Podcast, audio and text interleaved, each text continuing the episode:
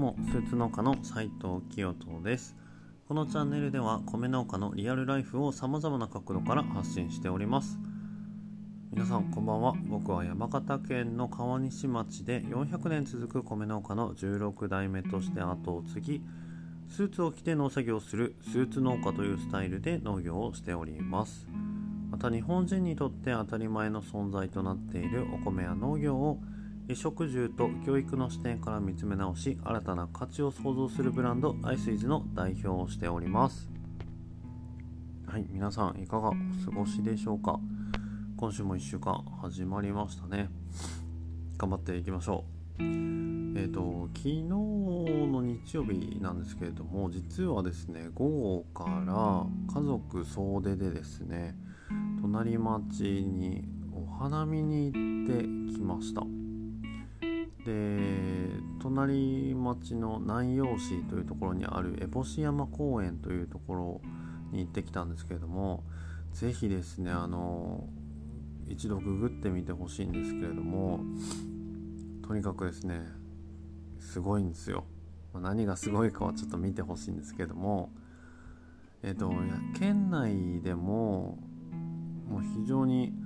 トップクラスと言っても過言ではないぐらいの人気のお花見スポットでして昨日はですねもう天気も最高で気温も暖かかったのでもうすごい人で県外からの県外ナンバーの車もですね数多く見られていたなと思っているんですけどもえー、と実はですね僕初めてぐらいなんですよ。この烏帽子山公園にお花見に行くっていうのは今まで記憶にないので。でそもそもですね あのこの時期実は僕の家、まあ、お米を作ってる農家さんはこの時期ってやっぱそうなんですけども、まあ、農繁期と言われる1年でも一番農作業が忙しい時期に当たっていて当然そうなるとですね土日だろうが平日だろうがこの日中にちょっと仕事を抜けてとか仕事辞めてどこかへちょっと出かけるみたいなことってまずないんですよね。まあ、大雨も土砂降りみたいな感じでない限りはなかなかそういった機会って多分僕が子供の頃からほぼなかったのかな。お花見の記憶といえばやっぱ農作業終わって夜にみんなで見に行くみたいなことが多かったんでこう日中お花見に行くっていうのは非常に新鮮な気持ちで行ったわけなんですけども。でこの烏帽子山公園というのは、えっと、長く続く石段が結構有名だったりもしてそこ登っていったんですけど想像以上に結構きつくてですね。あの筋肉疲労はもうすごくて足がパンパンっていう感じではあるんですけども結果的にはですね行けてすごく良かったなと思っているんですね。で家族総出でと言いましたが僕と妻と子供2人と僕の両親2人と一緒に車に乗って行ってきまして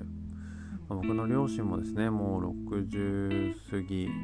父はもう60代後半なのでなかなかこう年を重ねるごとにこうやってみんなで一緒に出かけたりするっていう機会もですね、まあ、今後少なくなっていくかもしれませんし、まあ、いつかいつかと思っていたらですねそういういつかってなかなか来ないもんですよね。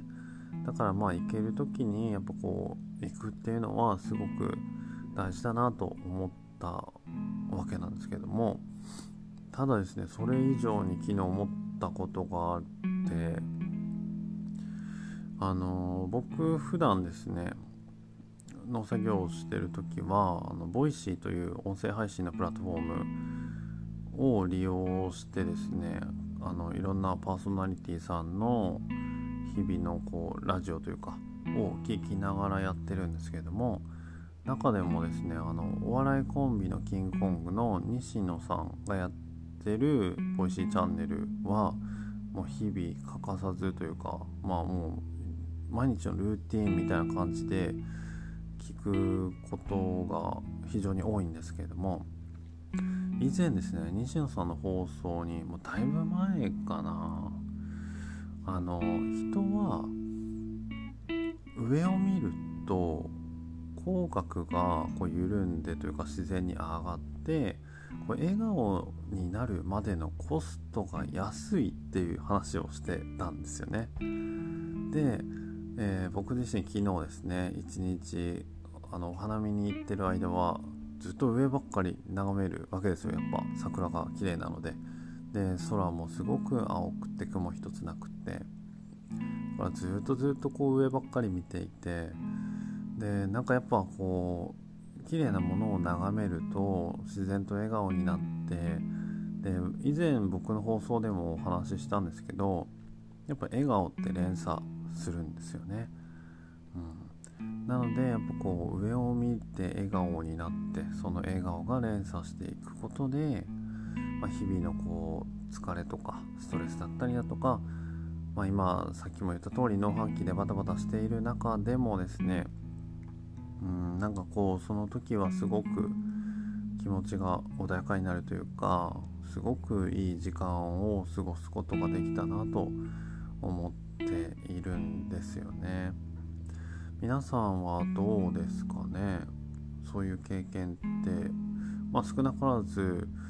一度や二度あるんじゃないかなと思ってるんですけどで僕この農家になってからですね農繁期この4月5月というのはもう本当にバタバタと目が回るほどぐるぐる動いている年がほとんどでなかなかなんでしょうねこの昨日みたいな時間って、まあ、ほぼないですしそういうこう考えにもなかなか至らないというかお花見には行きたいけれどもでも農作業があるから夜ならいけるみたいな感じで僕自身も思っていたことがですね非常に多くって、まあ、たまたま今年はですねちょっとタイミングなんとか合わせていくことができたんですけれども、まあ、今後もですねなんかこういう風に農業をしていきたいなと思いましたし改めてぱこう疲れた時こそ上を向こうと。で上を向くことでさっきあの西野さんの話のようにですね自然と笑顔までの距離が近くなるというか